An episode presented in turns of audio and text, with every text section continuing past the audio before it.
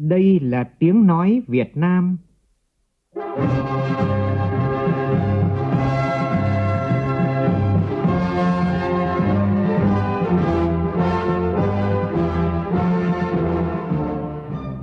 là tiếng nói Việt Nam, phát thanh từ Hà Nội, thủ đô nước Cộng hòa xã hội chủ nghĩa Việt Nam.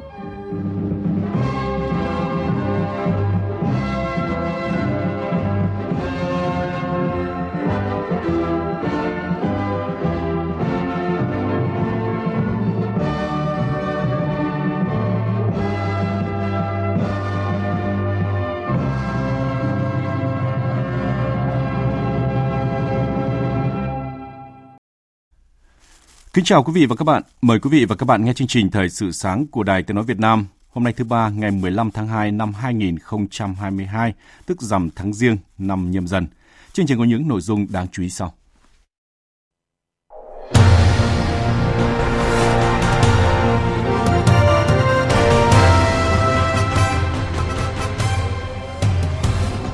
Ủy ban Thường vụ Quốc hội khai mạc phiên họp lần thứ 8. Trong phiên làm việc này, Ủy ban Thường vụ Quốc hội bổ sung dự án luật khám chữa bệnh, chữa bệnh sửa đổi vào chương trình xây dựng luật pháp lệnh năm 2022.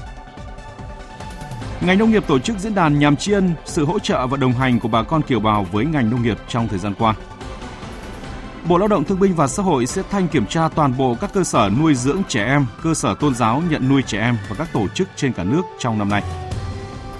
Trong phần tin thế giới, Bộ trưởng Quốc phòng Mỹ công du Đông Âu trước khả năng Nga tấn công Ukraine sớm nhất là trong tuần này. Trong khi đó, Tổng thống Ukraine kêu gọi các nghị sĩ quay trở lại đất nước trong vòng 24 giờ. Tổng thống Biden kêu gọi Quốc hội Mỹ ban hành các biện pháp nhằm giảm bạo lực súng đạn. Chương trình có bình luận nhan đề Hãy thật sự là công bộc của dân.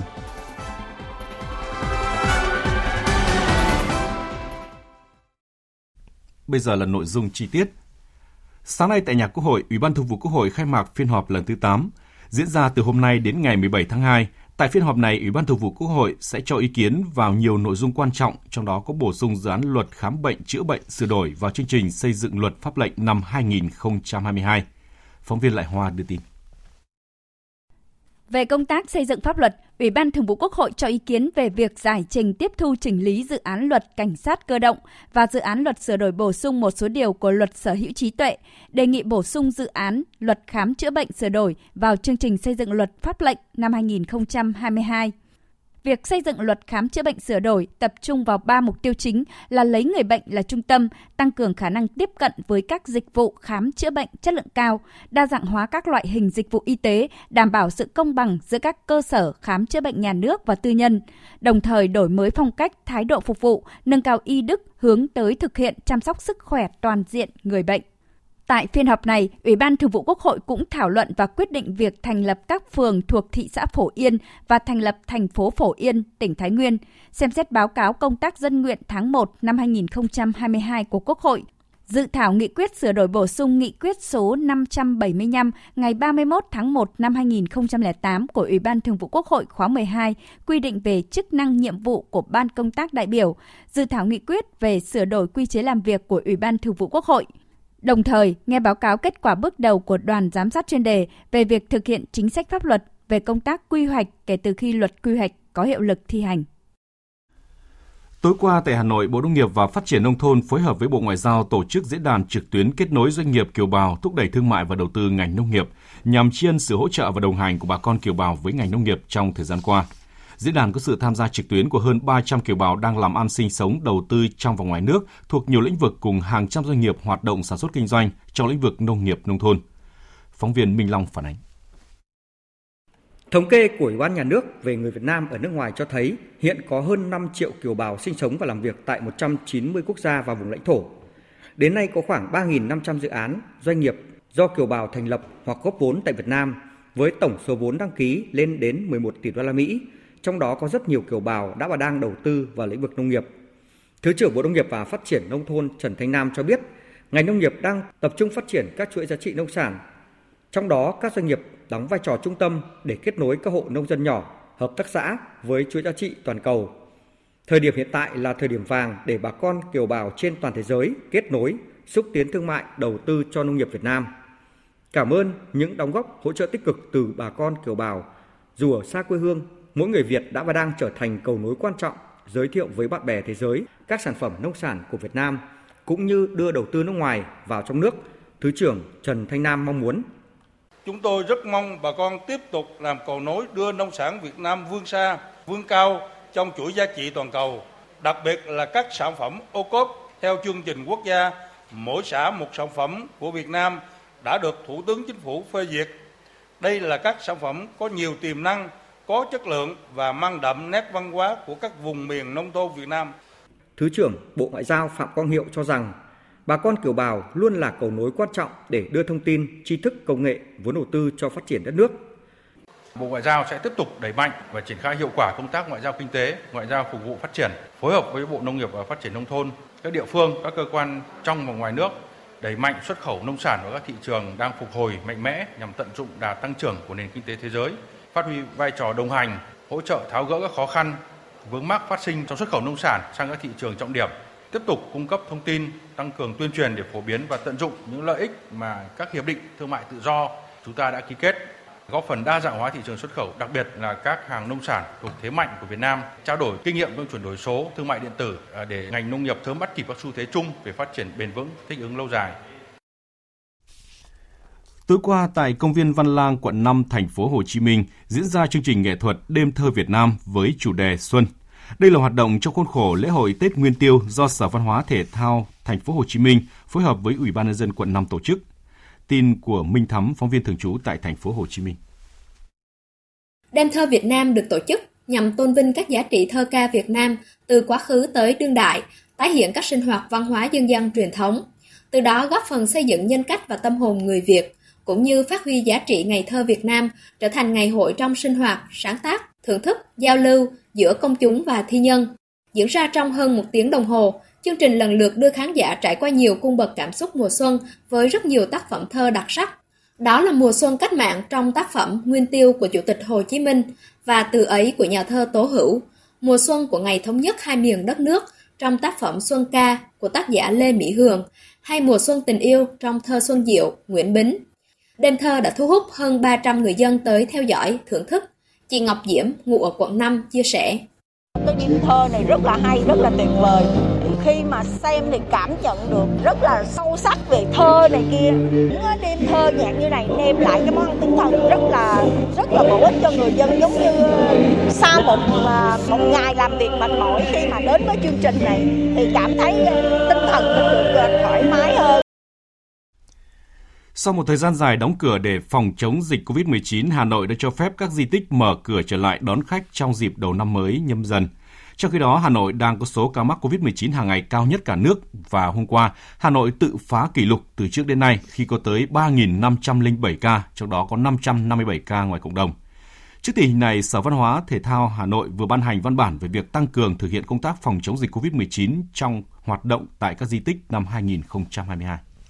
Theo đó, đề nghị Ủy ban Nhân dân các quận, huyện, thị xã căn cứ thông báo cấp độ dịch của thành phố để chỉ đạo các cơ quan chuyên môn, Ủy ban Nhân dân các xã, phường, thị trấn, các ban quản lý di tích chủ động thực hiện công tác quản lý, đón tiếp khách tham quan tại các điểm di tích lịch sử văn hóa trên địa bàn, phù hợp theo từng cấp độ, đảm bảo an toàn, linh hoạt, hiệu quả. Việc mở cửa đón tiếp khách phải tuân thủ đúng các hướng dẫn về phòng dịch của Bộ Y tế, Bộ Văn hóa, Thể thao và Du lịch và của thành phố.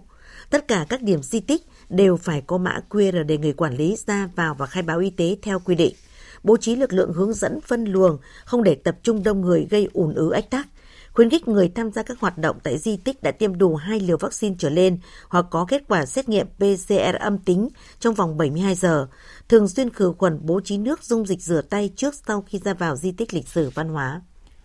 Hôm qua, gần một triệu học sinh từ mầm non đến lớp 6 tại thành phố Hồ Chí Minh đã quay trở lại trường sau 9 tháng ở nhà học online. Tuy nhiên, trong ngày đầu tiên học sinh và trẻ mẫu giáo đến trường này tại thành phố Hồ Chí Minh ghi nhận 3 ca F0 ở khối mầm non, tiểu học và lớp 6 và đã được xử lý theo quy định. Tin của phóng viên Hà Khánh thường trú tại thành phố Hồ Chí Minh. Tại buổi họp báo của Ban chỉ đạo phòng chống dịch COVID-19 và phục hồi kinh tế thành phố Hồ Chí Minh diễn ra chiều ngày 14 tháng 2, Ông Trịnh Di Trọng, trưởng phòng chính trị tư tưởng, Sở Dục Đào tạo thành phố Hồ Chí Minh cho biết, trong ngày đầu tiên đã phát hiện 3 F0 ở khối mầm non, tiểu học và lớp 6. Các cơ sở giáo dục phối hợp với y tế địa phương xử lý theo quy định, các F1 đều âm tính với SARS-CoV-2. Trong ngày 14 tháng 2, Sở dục Đào tạo đã có văn bản khẩn gửi các cơ sở giáo dục yêu cầu thực hiện nghiêm các biện pháp phòng chống dịch sau Tết Nguyên đán, tổ chức theo dõi, tầm soát các ca nghi nhiễm, các trường hợp có di chuyển ra khỏi thành phố. Ông Trịnh Di Trọng nói: các cơ sở giáo dục phối hợp chặt chẽ với ngành y tế địa phương, thực hiện đúng quy trình xử lý đối với F0, F1 đang làm việc và học tập tại các cơ sở giáo dục và trong trường hợp phát sinh những vấn đề phức tạp thì báo cáo ngay cho ban chỉ đạo phòng chống dịch ở các quận huyện và sở giáo dục để có những chỉ đạo và hướng dẫn xử lý kịp thời những tình huống phát sinh. Chương trình Thời sáng sư Sáng tiếp tục với các tin quan trọng khác. Bộ Lao động Thương binh và Xã hội cho biết sẽ thanh kiểm tra toàn bộ các cơ sở nuôi dưỡng trẻ em, cơ sở tôn giáo nhận nuôi trẻ em và các tổ chức trên cả nước trong năm nay. Theo báo cáo mới đây của Tổng đài Quốc gia về bảo vệ trẻ em 111, vấn nạn xâm hại và bạo lực trẻ em trong năm 2021 tăng cao hẳn so với năm 2020 với 625 ca tổng đài phải can thiệp xử lý. Trong đó trẻ bị bạo lực trong gia đình chiếm tỷ lệ nhiều nhất tới 75% và tăng cao hơn rất nhiều, trong khi bạo lực học đường lại giảm hẳn do trẻ không thể tới trường. Dự báo trong thời gian tới, khi trẻ được đi học lại, vấn đề bạo lực học đường có khả năng gia tăng nóng trở lại, trở thành vấn đề cần quan tâm để ngăn chặn. Do đó, Bộ Lao động Thương binh và Xã hội yêu cầu trong năm nay phải thanh tra kiểm tra toàn bộ các cơ sở bảo trợ xã hội, cơ sở nuôi dưỡng trẻ em, làng SOS, cơ sở tôn giáo nhận nuôi dưỡng trẻ em và các tổ chức trên địa bàn cả nước. Tinh thần chung địa phương tự thanh tra kiểm tra cơ sở và thanh tra bộ, sở sẽ kiểm tra lại kết quả tình hình, báo cáo chung để trình chính phủ xây dựng một nghị quyết liên quan tới vấn đề trẻ em. Bộ Công an vừa chỉ đạo lực lượng cảnh sát giao thông toàn quốc ra quân tuần tra kiểm soát xử lý vi phạm theo chuyên đề người điều khiển xe trên đường mà trong cơ thể có chất ma túy vi phạm nồng độ cồn trong cả năm nay. Tin của phóng viên Việt Cường. Theo đó, lực lượng cảnh sát giao thông toàn quốc sẽ tập trung đối tượng điều khiển xe mô tô, ô tô con, ô tô chở khách, ô tô tải, xe vận tải container, xe ô tô kéo rơ móc hoặc semi rơ móc. Các trường hợp vi phạm về sử dụng chất ma túy trong khi điều khiển phương tiện phải tổ chức kiểm tra xác minh về nhân thân, thống kê lập danh sách gửi cơ quan tổ chức, ủy ban nhân dân cấp xã nơi người đó làm việc, cư trú và có biện pháp quản lý theo quy định của luật phòng chống ma túy kiến nghị với ngành giao thông vận tải có biện pháp trong việc quản lý, đào tạo, sát hạch cấp giấy phép lái xe. Kế hoạch này thực hiện từ ngày 1 tháng 3 cho đến hết ngày 31 tháng 12 năm 2022. Theo dự kiến hôm nay, đoàn kiểm tra của Tổng cục Thủy lợi, Bộ Nông nghiệp và Phát triển Nông thôn sẽ đi kiểm tra tại một số địa phương về công tác lấy nước đợt 3 phục vụ độ ải vùng đồng bằng Bắc Bộ. Đến chiều tối qua đã có 500.764 ha trên tổng số 506.558 ha ở khu vực Trung Du và Đồng bằng Bắc Bộ lấy nước đổ ải đủ điều kiện gieo cấy lúa đông xuân 2021-2022. Ông Đồng Văn Tự, Phó Tổng cục trưởng Tổng cục Thủy lợi đề nghị. Hiện nay các tỉnh đồng bằng sông Hồng cơ bản đã lấy đủ nước và đợt 3 lượng nước xả thì cũng không dài và tổng lượng thì cũng sắp xỉ một tỷ à, mét khối nữa. Ngoài cái lấy đủ nước, các địa phương chúng tôi cũng chỉ đạo là trữ nước vào những à, kênh mương để phục vụ cho tưới dưỡng, tiết kiệm nước nhưng mà cũng đạt được cái mục tiêu nước. Tiếp theo là những thông tin về thời tiết đáng chú ý. Xin mời biên tập viên Nguyễn Kiên. Tiếp tục đà tăng nhiệt từ hôm qua, hôm nay khu vực Bắc Bộ vẫn có một ngày trời khô ráo, cảm giác ấm hơn khá rõ khi nhiệt độ cao nhất phổ biến từ 17 đến 20 độ. Khu Tây Bắc có nơi cao nhất 27 độ, trời có nắng. Khu vực Bắc Trung Bộ dự báo là có mưa vài nơi, trưa chiều trời hừng nắng nhẹ, nhiệt độ tăng thêm nhưng vẫn trong ngưỡng rét khoảng 17 đến 22 độ, ban đêm vùng núi cao có rét đậm. Nam Trung Bộ và Tây Nguyên thời tiết tốt, ban ngày có nắng ấm áp, nhiệt độ từ 27 đến 31 độ. Chiều tối và đêm, khu vực này đề phòng có mưa rào và rông rải rác. Nam Bộ là nơi có nắng mạnh, nhiệt độ chạm ngưỡng nắng nóng 34-35 độ, trưa và chiều khá oi bức. Chiều tối và đêm, dự báo là khu vực này tiếp tục có mưa trái mùa trên diện rộng.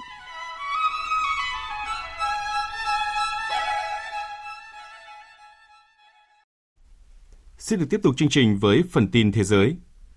Hội nghị Bộ trưởng Tài chính và Thống đốc Ngân hàng Trung ương nhóm các nước phát triển và mới nổi G20 sẽ được tổ chức lần đầu tiên trong năm nay vào ngày 17 tháng 2 và 18 tháng 2 tới tại thủ đô Jakarta của Indonesia, nước hiện giữ chức Chủ tịch G20 bất chấp dịch COVID-19 vẫn đang lây lan. Trong thời gian ở Đông Âu, Bộ trưởng Quốc phòng Mỹ Lord Austin sẽ gặp quan chức cấp cao chính phủ và quân sự các nước Bỉ, Ba Lan và Litva. Hội nghị lần này tập trung thảo luận một loạt vấn đề nổi trội hiện nay như lạm phát, bình thường hóa các chính sách và chuyển đổi số nhằm hỗ trợ các thành viên nhóm phục hồi kinh tế sau 2 năm chịu nhiều khủng hoảng từ đại dịch COVID-19. Ngoài ra, các đại biểu tham dự hội nghị cũng sẽ bàn về sự phát triển ổn định của thị trường tài chính toàn cầu. Lãnh đạo Bộ Tài chính và Ngân hàng Trung ương các nước G20 sẽ có phiên họp chủ bị trong hai ngày hôm nay và ngày mai. Như chúng tôi vừa giới thiệu, hôm nay Bộ trưởng Quốc phòng Mỹ Lloyd Austin sẽ công du ba nước Đông Âu trong bối cảnh giới chức Mỹ cho rằng Nga có thể tấn công Ukraine sớm nhất là trong tuần này. Trong thời gian ở Đông Âu, Bộ trưởng Quốc phòng Mỹ Lord Austin sẽ gặp quan chức cấp cao chính phủ và quân sự các nước Bỉ, Ba Lan và Litva và tham dự hội nghị Bộ trưởng NATO diễn ra trong hai ngày 16 và 17 tháng 2 tại Bỉ. Bộ trưởng sẽ nhắc lại cam kết của Mỹ với điều khoản số 5 của Hiệp ước Bắc Đại Tây Dương, trong đó quy định rằng bất kỳ cuộc tấn công vũ trang nào vào một hay một số thành viên của Liên minh đều được coi là một cuộc tấn công vào toàn bộ Liên minh và tất cả các thành viên sẽ hỗ trợ những nạn nhân của một cuộc tấn công như vậy ngay lập tức. Bộ Quốc phòng Mỹ hồi cuối tuần đã rút 160 thành viên của lực lượng vệ binh quốc gia Florida ra khỏi Ukraine, đồng thời điều động và tái triển khai 6.000 binh sĩ ở Ba Lan, Đức và Romania nhằm chấn an các đồng minh.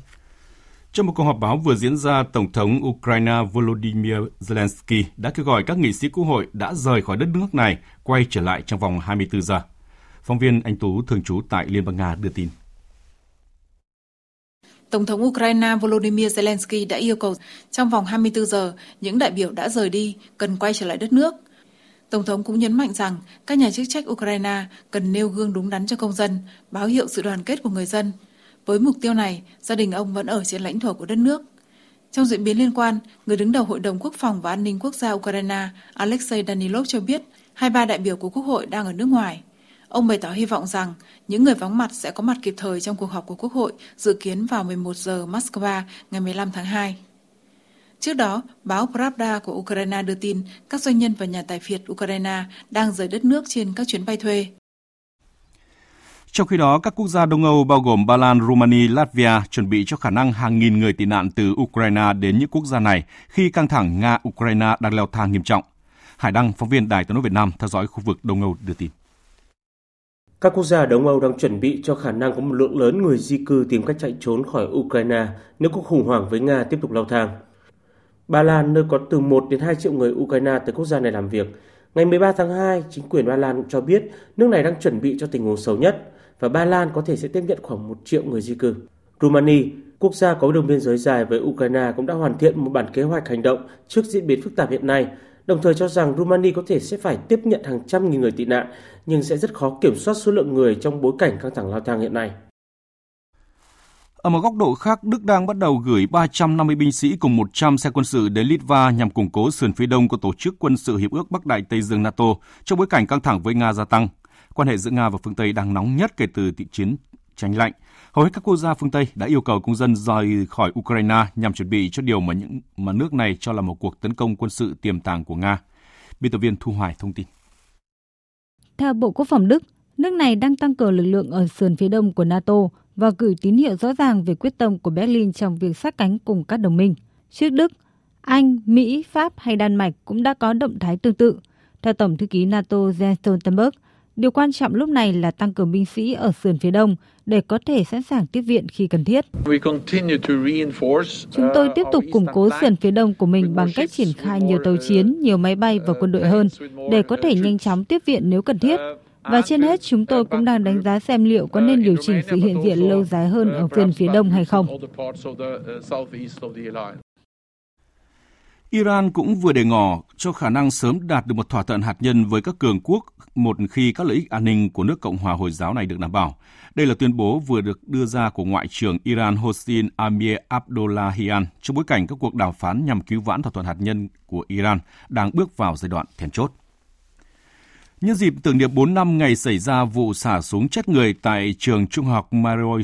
Stoneman Drogas ở Parkland, bang Florida, Tổng thống Mỹ Joe Biden đã kêu gọi Quốc hội ban hành các biện pháp nhằm giảm bạo lực súng đạn tại quốc gia này, trong đó bao gồm việc yêu cầu kiểm tra lý lịch về việc bán súng, cấm vũ khí tấn công và loại bỏ quyền miễn trừ pháp lý đối với các nhà sản xuất súng. Tổng thống Mỹ cũng cho biết yêu cầu Quốc hội phê duyệt ngân sách phân bổ thêm 5 tỷ đô la cho các chiến lược giảm tội phạm bạo lực và yêu cầu thêm tài trợ cho cơ quan quản lý rượu, thuốc lá, súng và chất nổ. Chỉ trong 5 tháng cuối năm ngoái, nước Mỹ đã phải chứng kiến ít nhất là 136 vụ xả súng tại các trường học. Tiếp theo chương trình là những thông tin thể thao đáng chú ý.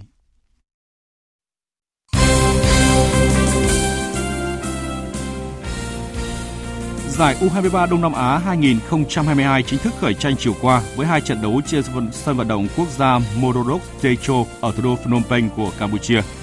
Tại trận mở màn tại bảng A, U23 Timor-Leste dù bị đánh giá thấp hơn nhưng lại gây ra nhiều bất ngờ cho U23 Philippines khi cầm hòa với tỷ số hai đều. Ở trận đấu diễn ra sau đó, chủ nhà U23 Campuchia đã tạo ra thế trận vượt trội khi ghi đến 6 bàn thắng vào lưới của U23 Brunei. 3 điểm giành được ở trận mở màn giúp U23 Campuchia dẫn đầu bảng A. Xếp sau là U23 Philippines và U23 Timor-Leste với một điểm. Vào lúc 16 giờ chiều nay, bảng B của giải vô địch bóng đá U23 Đông Nam Á 2022 sẽ khởi tranh với cặp đấu U23 Malaysia gặp U23 Myanmar. Đội tuyển U23 Việt Nam sẽ đá trận gia quân gặp U23 Singapore tại bảng C vào lúc 19 giờ ngày 19 tháng 2 và gặp U23 Thái Lan vào ngày 22 tháng 2. Lễ bốc thăm vòng loại thứ ba Asian Cup 2023 sẽ được tổ chức vào ngày 24 tháng 2 tới đây và việc xếp hạt giống sẽ dựa trên bảng xếp hạng FIFA của tháng 2.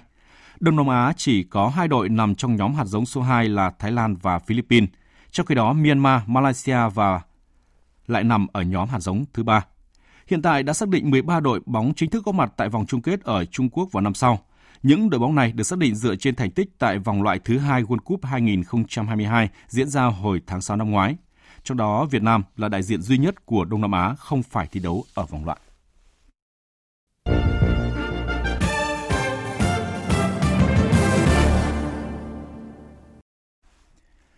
Thưa quý vị và các bạn, câu chuyện 3 năm không xin được giấy phép để sửa nhà cực chẳng đã, một người dân ở thành phố Hồ Chí Minh mới đây đã làm đơn tố cáo gửi thanh tra thành phố, khiến dư luận một lần nữa bức xúc và đặt ra câu hỏi về thực tế hành dân của một bộ phận cán bộ chính quyền cấp cơ sở. Đúng sai trong câu chuyện này rồi sẽ được thanh tra thành phố Hồ Chí Minh làm sáng tỏ. Nhưng rõ ràng để xảy ra câu chuyện như vậy không thể phủ nhận trách nhiệm của những cán bộ, công chức, những người là công bộc của dân, đáng ra phải lo cho dân. Bình luận của biên tập viên Nghiêm Hùng nhan đề Hãy thực sự là công bộc của dân. Có giọng đọc của phát thanh viên Hồng Huệ phần nào làm rõ hơn vấn đề này. Khách quan mà nhìn nhận, trong vài năm trở lại đây, công tác tiếp nhận giải quyết thủ tục hành chính ở chính quyền các cấp đã có những tiến bộ rõ rệt. Chính quyền các cấp, nhất là cấp cơ sở đã trở nên thân thiện, hết lòng vì nhân dân phục vụ. Những cán bộ công chức thường xuyên bị người dân đánh giá không hài lòng sẽ bị điều chuyển thay thế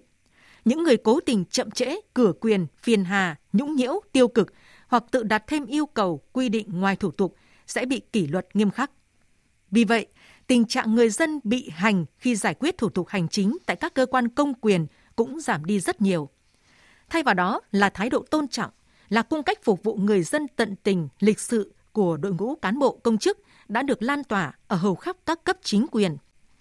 Thế nhưng đáng buồn là ở đâu đó vẫn xảy ra những câu chuyện hành dân khiến người dân buồn lòng và bức xúc. Câu chuyện chỉ vì cái giấy phép sửa nhà mà một người dân ở thành phố Hồ Chí Minh trong suốt 3 năm liền phải long đong lận đận hết lên phường rồi lại lên quận không biết bao nhiêu lần mà cũng không được giải quyết. Cực chẳng đã phải đâm đơn tố cáo gửi đến thanh tra thành phố cũng chỉ là một trong nhiều vụ người dân bị gây khó dễ.